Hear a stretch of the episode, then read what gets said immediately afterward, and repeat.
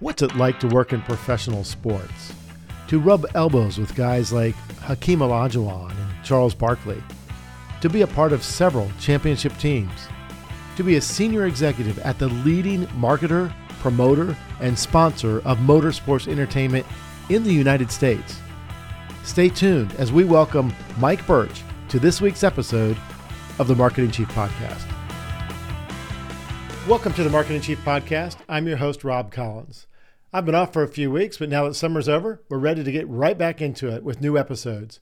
If you'd like to watch this episode instead of just listen to it, head over to our website at marketingchiefpodcast.com and click on the Episodes tab or search for Marketing Chief Podcast on YouTube. Today, I'm pleased to welcome Mike Birch, the Chief Strategy Officer at Speedway Motorsports. Mike, welcome to the podcast. Great to be here, Rob. Great to see you again and it's been a long time. So take it, take us through. You have a phenomenal background, Speedway Motorsports. We want we want to talk about what that is and what that entails. We want to talk about, gosh, your background in the NBA with the Magic, where we first met, the Rockets, um, the Hornets. Like you've been you've been all through that piece. Um, just tell us a little bit about. Uh, give us a snapshot of your background and how you how you came up through marketing.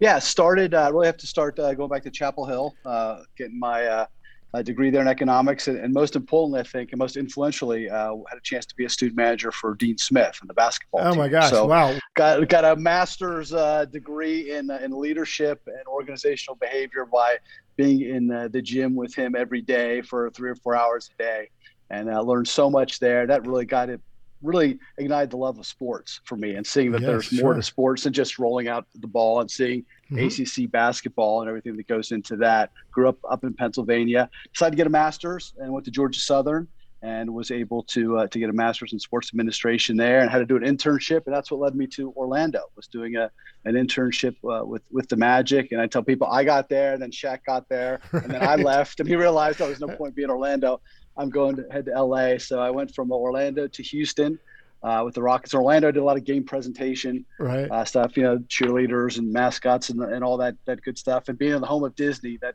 had a pretty high bar.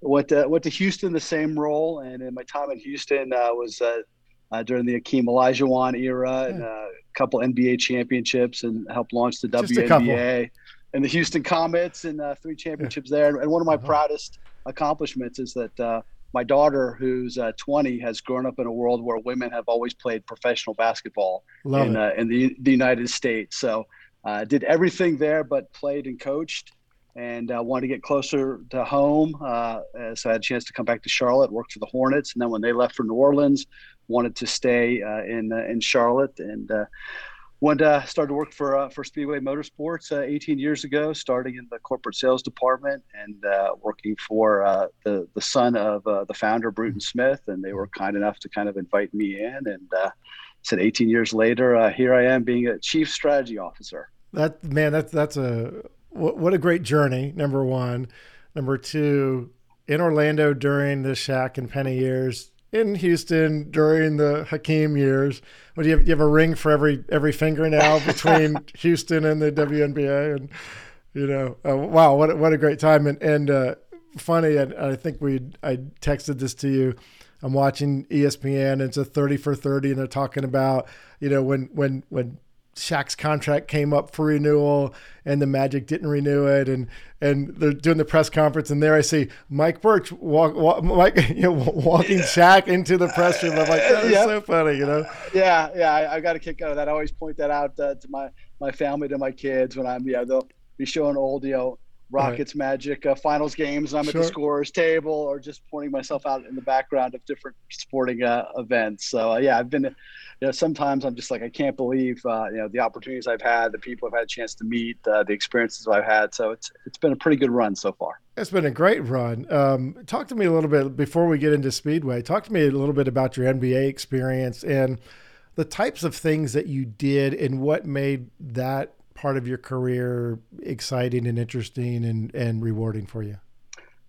Well, I, I, mean, I knew the I knew the basketball side, but I really, you know, you think about it, you're at an NBA game for 48 minutes, mm-hmm. or, or the, the game is 40 the minutes, game is. there for two and a half hours. So you've got all this other time. So how do you create something beyond just the game? And we think about, you know, sports, and so often what we remember is not who won or who lost, but remember the people we were with and mm-hmm. just the, the feeling that we had there. So I really enjoyed kind of helping to create, host that party for from the time somebody entered the arena to the time they left, thinking about what does that experience look like and feel like, and how do we make sure that that's that person's only time coming to to a game that it's it's something great. And when you do it 41 times a year it was really thinking about well we've got to go out and give it our best because we may do this mascot routine 10 times during the mm-hmm. year but this is the only time that this this family or this child is going to see this routine. So let's make sure we're always uh, putting our best efforts out there. And and you know you can't control the competition. So it's great when you have a, a really talented team and you're playing well but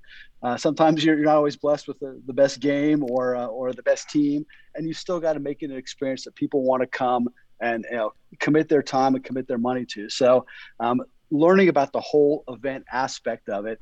And then the NBA really was at the forefront of kind of best practices sharing. They mm-hmm. created mm-hmm. the the Teambo department to get teams to kind of because there really isn't a competition. You know, you have your own geography. So the Magic may have competing been competing with the Heat on the court, but from a business perspective and you know from a best practices perspective, there was a great opportunity for everybody to kind of share what we're doing. And I really picked up an appreciation then for, you know, how do you do something the best way and how do you create an environment where people can can share what they've learned as, as they've gone along. And do you think so? Uh, again, for for those who might not know, Pat Williams was really behind the Magic coming to Orlando. He is known as a promoter extraordinaire. I think he didn't he invent or was responsible for Phillies Phanatic and and that that whole yep. program. So how much how much did his personality and his experience, you know, infuse that energy into the magic and and your time uh, there?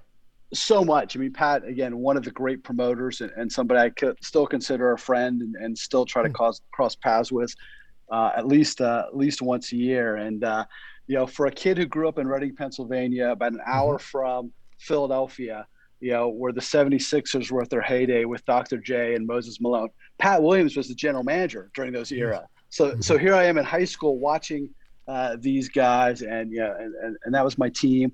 And then to be able to go down and work uh, in the same office as Pat Williams, yes. and, and, you know Matt Guokas was the head coach yes. there, and he's yes. you know, and he's he's coaching the Magic at the time. So I'm like just in awe that I'm actually you know in the same building as these folks and then you know Pat was was so well known for the promotions that he was he was a, a, a big Bill Veeck uh, mm-hmm. believer. And if you haven't read Veeck is in Wreck, it's a book I try to read once a year just to kind of go back to my promoter's roots. Pat was always looking for ways to make things fun. And you know, one time he wrestled a bear in, in Philadelphia at halftime. And, and so I as I was the promotions coordinator, so one of my responsibilities was to book the halftime acts. And I mm-hmm. remember going home for Christmas, the first time I had the job, and, and I'm, I'm down at, in our basement, and I have this this stack of videotapes of potential halftime acts, and it's you know people who blow themselves up, and you know guys who you know one guy will will lay on a table and flip the other guy with his feet, and you know, the woman flipping the bowls into, you know, catch them on her head. And my mom walks downstairs. She's like, "What are you doing?" And I'm like, Bob, Working. this is my job. This is what this is what I do. I, I, I this is part of what I do. It's like halftime act. I can see her thinking like, you, you know, you went to an out-of-state school, you got a master's degree, and you're down here, you know, watching watching, watching America's Funniest of, Video, which is yeah, actually yeah, your job, yeah, right? yeah, yeah, yeah. So, and, and Pat would bring me these. Uh, he, he big reader of the National Enquirer. He loved loved to read. Uh, you know, probably reads hundred books a year if he doesn't write hundred books a year. Um, and he he would bring me these uh, articles out of the Enquirer. You know. The woman with the beard of bees, or whatever, and like have, have these things circled and leave them on my desk as potential halftime acts. So he was always somebody uh, who was looking for you know the next thing. Um, a tremendous speaker. Uh, he yeah. had behind his desk he had like a, a library uh, index card filing system, and he would record quotes and stories, and he would write them and catalog them. So when he was going out to do a speech, if it was going to be on leadership, he'd oh, go to the L section and pull out 10 cards of stories about leadership and that was his speech and he just would tell those 10 stories and that was it. So just had his huge collector. Um, and that was another thing I learned was was was write write things down. Um, right. You know, because you you you build up a library of of tools and, and, and things that that oftentimes will serve you down the road. You don't know how you're going to apply them. That's really what creativity sure. is in my mind. Is taking all these kind of disparate ideas and bringing them together in a new way. And Pat was just a great collector of, of raw materials, but fantastic guy. Um, you know, again, had a chance to introduce him to my son several times, and uh, my wife actually worked temporarily for him as his administrative assistant. Oh, really? I didn't know that. What was yeah. on was on maternity leave, so so Pat's been a, a, huge influence and a big part of our family, and, and, one of the people I really feel fortunate to to have uh, have worked with. And then, you know, too, as as a believer, as as a Christian, I, he was really somebody early on. I saw that yes. you can have your Christian belief and still be effective in the workplace, and that's right. something that's been really foundational to me. Even going back, uh, you know, Coach Smith was you know, a big believer in the work he, mm-hmm. he did in social justice and, and made all the freshmen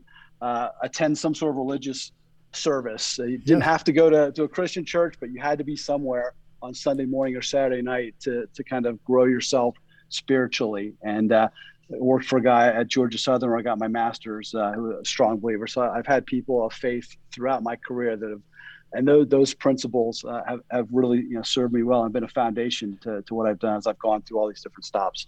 Uh, that's amazing. I was I'm a, a grew up a you know big Florida State fan, big fan of Bobby Bowden, and watch his so sad his service. passing. Yep. Yeah, but but you know that's what came through, right? You you talk about his life. Yes, you talk about the 14 seasons where they were you know top four in the nation for 14 years in a row. But what came out of that service was faith, family, football, in that order. And that's that's the kind of guy he was. And and they talk about how there were several reporters who said, you know, my first interview was with Coach Bowden, and he put me at ease. You know, that was on ESPN this past weekend. they had a little highlight on him it was amazing. And let me tell you a story about Pat Williams. I was in Orlando when they were trying to get the franchise. And I put money down, you know, for, for a seat that, you know, when they actually came out the prices, like, oh, there's no way I can afford this because I was just, I was at 23 or something, you know. And I was so excited that the, that the franchise was coming. And, you know, this is way before internet. And somehow I got either Pat's number or the Magic's number. And I called Pat Williams for a job. I mean, I'm out of school just a couple years. I have no experience. He takes the call. I get a, I, I, I'm talking to Pat Williams. I'm blown away. And so I, I'm telling him, you know, and he's, he's like, what's your experience? I'm like, well, you know, I've got three years experience in marketing or whatever it was at the time. And he's like, well, you know, I appreciate it, but you know, we really don't need those right now. And, and honestly, when I think back, how weird for me to call him. He's trying to build a franchise, and and I'm just this kid who has no idea what he's dealing with. But he took my call. So here's what the funny story is about Pat Williams. Maybe a week later, he calls me, and he said, uh, "Is this Rob Collins?" I said, "Yeah." He goes, uh, "Hey, it's Pat Williams at Magic." I'm like, "Hi." Like I'm so excited. Like he's offering me a job. Like you know what, whatever. And he's like, um, well, "I'm returning your call." I'm like, oh, well, I called you about a job we talked about a week ago. And he goes, oh, okay. He goes, so we've already talked? I'm like, yeah. he goes, okay. He goes, I, I just, I hadn't checked it off. He goes, but that's how detailed he was about in responding planner, to, I'm sure. I'm sure in his Franklin plan, but he's responding to everybody. I'm just a, I'm just a kid looking for a job and he's trying to line up corporate sponsors and, everything else that goes along with you know establishing a franchise and i was always impressed with that i was impressed that he was so such a people person, right? Like like a Bowden, and and kind of like you're saying, like Dean Smith. I've I've never met Dean Smith, but wow, I mean, what a what a great mentor, a great icon to learn under. Yeah, no, he he always super accessible. Took those calls again when my wife worked for him. The no take a message, no pats out. If he was in, he was usually picking up the phone before my wife could and what I would love is is every day he would change his voicemail message with an inspirational quote. So you wow. could just call him up, and he would have a guaranteed a, a different quote every day. And he would literally say, "I'm going to write this down to my Franklin planner. Write your number down. Make sure you leave it twice." And he would and he would call you back. He would return right. the call. So. Uh, you know, he's been he's been a real inspiration. Yeah, and he shared that wisdom through just so many great books. Um, yeah, done a fantastic job there, and yeah, just one of my favorite people to be around. So, so when you're promoting a NBA entertainment experience, like you said, it's a couple hours of, of entertainment. What's the biggest challenge for you when the team is struggling? Right? I mean, how do you keep the fan base engaged and coming out when the team, you know, when the team's playing well, you, your job's probably a little easier. when the team's not playing well, what what what kind of levers or triggers do you pull? Yeah, you still keep the the big picture in mind, and one of the differences, you know, between being you know working for a company that owns facilities and promotes events as opposed to owning a team. When when you own a team, when you're working for somebody like the Magic, you're really trying to create a relationship with the Orlando Magic brand. Mm-hmm. And so the players will change and the performance will, will ebb and flow, but you want people to feel a real affinity for the Magic brand. So, you know, even when the team isn't good, you still want to you know treat people well and customer service and you know making sure that all those touch points are as positive as they can be so that mm-hmm. even if people come and, and, again watch a team that maybe doesn't win a ton of games they still feel like that was an enjoyable n- night out i was with a community of people that i enjoyed my fellow fans i was mm-hmm. treated well i felt like i was a member of this tribe um, mm-hmm. and and really creating that affiliation is really what, what you're what you're trying to do and are you providing quality entertainment? Are you, you know, again, are you thinking about what is the the music? What's the the feel? What's the what's the theme? You know, am I giving my sponsor? Am I creating entertaining contests to mm-hmm. to tie those feelings to to a sponsor? Um, you know, dance teams, mascots. You know, we had two guys who'd come out and perform magic tricks. You know, you had all right. kinds of things going on in Orlando. So again, and, and especially in Orlando, where you're competing with a wide variety of mm-hmm. entertainment mm-hmm. options, not just Disney, but you know, I drive all the all the dinner theaters sure. and shows and, and, everything else. So you had to have a really high level, but thinking about it as a two and a half hour entertainment experience, but something that somebody was going to come back to multiple times and really make you feel like they were part of of this family, of this of this tribe, of this this group of people who who all shared their love for for this team. And and that's a little different than creating awareness and creating an experience for somebody who's coming to an event maybe mm-hmm. once a year, um, mm-hmm. which is, is more akin to what NASCAR is a tour versus uh, versus a team. And it's it's all sports, but it's a very subtle but different dynamic. But it all comes down to the experience that somebody has at the event. Sure. So that that's a good segue into Speedway Motorsports and what you're doing now. So talk to us a little bit about the scope of the company, the properties that you own and operate, and and, and what your role is. Sure. Sure. Well, we uh, uh, we own uh, eight speedways, uh, actually nine speedways around the country. Seven of them, which currently are active and hosting events. But uh, we're we're based in Charlotte, here in Charlotte, North Carolina. But we own Atlanta Motor Speedway, Bristol Motor Speedway in Tennessee, New Hampshire Motor Speedway, Texas, um, Las Vegas, uh, Sonoma Raceway. we also own a track in Kentucky, about an hour south of Cincinnati, that currently does not host any NASCAR races. And then we also own a track about uh, 45 minutes north here of Charlotte here, North Wilkesboro Speedway. So okay. these are, are basically motorsports oriented facilities, but uh, you know every day the electric meter is running. So what yes, else can is. you do besides right. hosting you know, major sporting events? So uh, we have the Ford Performance Racing School uh, is based here at Charlotte Motor Speedway. So if you buy a new Mustang, uh, one of the perks you get is to be able to come and drive it here on our road course, and, and you're taught mm-hmm. you know how to get the most out of it. Uh, we we host uh, we had some folks go out to our track at Sonoma this past weekend and do a, a Tough Mudder event. Mm-hmm. You know, we host concerts. We host, you know just try to look, look at ways to to make our facilities multi-purpose uh, beyond just racing events. How do we develop our real estate? We've got thousands of acres of land, and as, right. as crowd sizes have changed, you know, how do you take that land and unlock lock that potential? How do you, uh, you know, it's great places to host corporate events. So how mm-hmm. do you how do you create uh, venues where uh, somebody's in town for a convention in Las Vegas or here in Charlotte, down Atlanta? They bring a group out and yeah, you create an experience for them. So um, you know, that's a lot of it, and uh, and just making sure you're keeping the facilities up to date. Um, you know, right. connectivity. Wi-Fi, you know, all, all those types of things are questions that, that we're dealing with, and then you start looking at other bigger trends you know, gambling, um, all those types types of things that uh, you start to look at how do we incorporate that into our event experience. We do a lot of camping. That's a big mm-hmm. differentiator. You know, when you go to a Magic game, you're there for uh, three three hours. Uh, when you come to a race, you're there for three days, and uh, you know, and so people are camping. So you've got basically a small city living on your property. So how do you program entertainment? How do you make sure those folks, again, you're creating that community around the sport. In some of these cases, people have been coming and camping in these same spots or sitting in these same seats.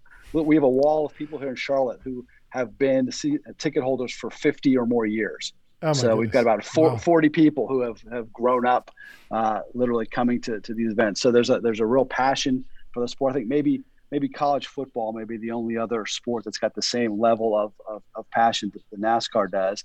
But we're really the event side of it. So whether the race is great or the race is kind of a, a blowout, how do you make sure that people come and have, have, have a great time and have great food? Um, you know, they get the information, they get the experience they want. Uh, they're comfortable. Uh, you know, they've got clean bathrooms. They can get in and out quickly. You know, the kind of the four T's of of tickets, traffic, toilets, and tummies. Take care of those those, those four those four things. I've never heard that, good. but I love that. I love that. Yeah.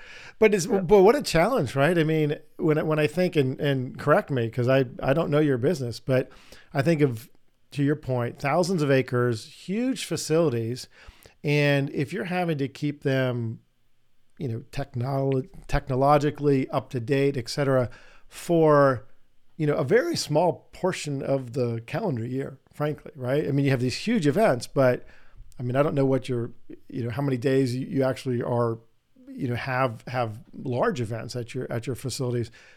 How challenging is that for you all with with that yeah, type of investment?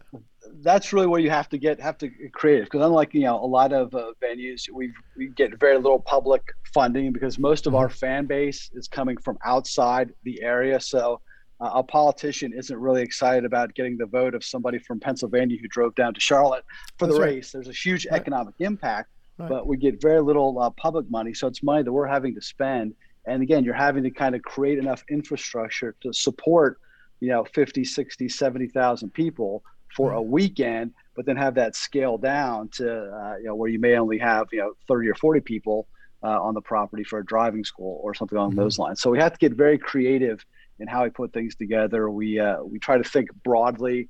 Uh, how can we we use uh, assets in multiple places, and that even comes down to our people. And we mm-hmm. will really, uh, COVID kind of allowed us to rethink our business as opposed to being eight different active facilities with eight independent staffs how could we reshape the company to be one networked organization mm-hmm. and you know you had somebody who was really good in social media who was just working in new hampshire on one race a year well how do we take that talent and allow that to be applied across three or four or five events? So um, we we went through a, again a, a big restructuring and kind of looked at a new model of how do we operate again more as a, a, broadly distributed networked organization as opposed to everybody sitting in their own separate silo. So uh, that right. was a really really good exercise and we're still working through that but so far it's worked really well for us. Right because you probably never never might be a stretch but rarely would have large events at this at multiple facilities in the same time is that fair yeah, occasionally we do, uh, but again, when yeah. you when you've you've got uh, you know, enough people, and again, we've there's, uh, there's something. You know, uh, the the globe is kind of our our, our symbol. Um, mm-hmm. So there's always you know some activity around the globe. So you may have a drag race and a NASCAR weekend, or you may have an IndyCar weekend, a NASCAR weekend, or you may be hosting a concert. Um, but there's very few events that will require you know everybody in the mm-hmm. whole network to be all pushing against the, the same objective. And, and you know a lot of people are do have to be physically based. I mean you can't mow the grass in new hampshire from las vegas. So right. you've got operations teams that are really focused on the facilities there. But when you look at things like marketing and to some extent ticketing and finance you know as we learned during the pandemic you can do a lot, awful lot of jobs remotely. Yes. And we really were able to build up our remote muscles, and that kind of really unlocked the idea like we don't have to be geographically limited. That if somebody's got a great skill set, we can apply them to events from Sonoma, California to Concord, New Hampshire, even mm-hmm. though they're sitting in Dallas, Texas. Right. And as as chief strategy officer, I would guess that's part of your responsibilities to figure out how to maximize your assets throughout the year and and do different things. What what other kind of things are you thinking about or looking at? Yeah, the uh, you know the, there's one family. We, we, were a publicly traded company until about two years ago, and, and we went private. And uh, the the chief strategy hasn't changed, and that's to make make as much money as, as you can, and be as profitable uh, right. as you can. Uh, so spend a lot of time, you know, looking at opportunities, uh, looking at ways to manage the resources we have, um, and and you know, and, and, culture is is something that's that's super important as well. And you know, we've really kind of in the past year, as as we've kind of become one company, you know, what what do we really stand for, you know, globally? and we spent a lot of time and we've kind of boiled it down to what we call our, our principles, our values, and our practices. Mm-hmm. And you know, the principles are kind of the real guiding things that, that we go by. And we, have got four. And the first one is to take care of teammates. And uh, you know, you mm-hmm. can't care for somebody unless you know them. So you've got to really know the people you're mm-hmm. working with. And you know, a team, you're picked to be on a team. A lot of companies, a lot of things we talk about family but you're largely you're born into a family. Right. Um, and we, we may have a few family members that we wouldn't necessarily have on our team. So by, by by looking at each other as teammates, is you know we've we've all been selected to play a role in this organization. Taking care of teammates is first and foremost. Secondly, you know, be known for remarkable events. Uh, mm-hmm. Uh, so being known is something that you don't control. You can we may think we're doing a great job, but unless our customers, unless our sponsors, you know, feel like we're doing a great job and we're known for that, you know that's really what we're trying to do is is please you know please our, our fans please our corporate clients and remarkable events is literally events worthy of being remarked on and, and now mm-hmm. with social media being able to remark on things is a huge benefit that if people are, are sharing the great time they've had via the channels they have it's not just telling your neighbor now it's going out to your audience of sure. hundreds or thousands or tens of thousands on social media so be known for remarkable events third it's uh, positively impact our community. And mm-hmm. one thing that, that we learned was people didn't understand what, what an asset that these facilities can be and what our people can be. So sure. during COVID, we were testing people. We, we gave over a million and a half vaccinations at our properties. Um, we hosted high school graduations for people, you know, in, in their cars. Sure. They drove start finish line, got Fun. the diploma. So really became a community uh, uh, asset and then finally profitably improve you know if you don't make mm-hmm. then they have to work together if you don't make a profit you don't have a business right. we want to constantly improve but if you improve uh, something that doesn't generate a profit is it really an improvement so we link those two together so those are the four things we try to focus on and try to, to keep you know kind of people engaged and then thinking about our actions how do they fit into one of those those four buckets so that's really helped us all kind of bridge the gap of i work at texas or i work at charlotte or i work at las vegas now we're all part of one you know, the globe mentality. We call it generously lending our best efforts. So that's what we all we all want to do is have that globe mentality. So whether we're working on something that's in our backyard or we're working on an event that's in the other side of the country, we want to give our best to whatever we're doing. I love that. That's great. I, I love that you have these kind of founding principles that people can rally around. I also like how unique it is that you took your facilities and did different things. I mean, I, I, love the graduation idea in the cars. That's really cool. Yeah, yeah. Who, who knew that a car was a really great piece of personal protective equipment, and you know, having having concerts sure and, and drive-in sure. movies, and uh, you know, the sport. Fortunately, NASCAR, you know, really uh, took the opportunity to reset during uh, mm-hmm. during the whole pandemic, and was one of the first sports back in actual action. Uh, did the whole, were able to to carry our whole season, uh, largely the second half of the season as scheduled. Um, you know, everybody was compensated appropriately. There were no reduction in pur- purses. Right. All the drivers got what they were supposed to get. All the teams got. Thankfully, all the tracks got what they were supposed to get. So, right. yeah, we were able to, to sustain yeah. the business pretty well. And uh, and Sports Business Journal actually named NASCAR the League of the Year last year. And then, not to mention the work they did on you know the social justice front with eliminating the mm-hmm. Confederate flag mm-hmm. and, and, you know and, and bringing more people uh, into the sport. That's you know you've got to continue to grow and evolve as culture evolves. And how, how is the health of, of NASCAR, both in person and uh, viewership on you know on the networks? Yeah, well, I think one thing that we lack today uh, in our era of hot takes is context.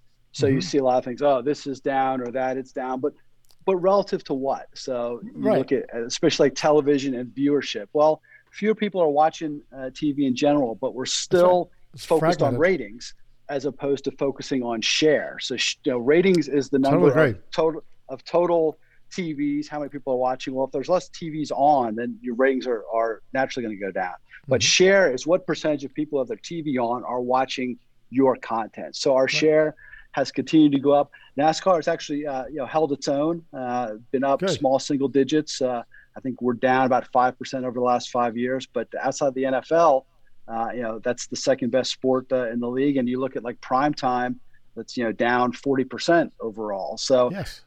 At the big picture as a sport, I think the sport's doing doing really well. Still some of the largest sporting events uh, in mm-hmm. person that are held week in week out. If you you look at the at the television numbers, it's it's usually the number one or two uh, sports event of the year. It's been really successful for Fox and NBC driving their cable business, mm-hmm. and we're really excited about as we go to uh, the Peacocks of the world and the Tubis mm-hmm. of the world and the streaming services.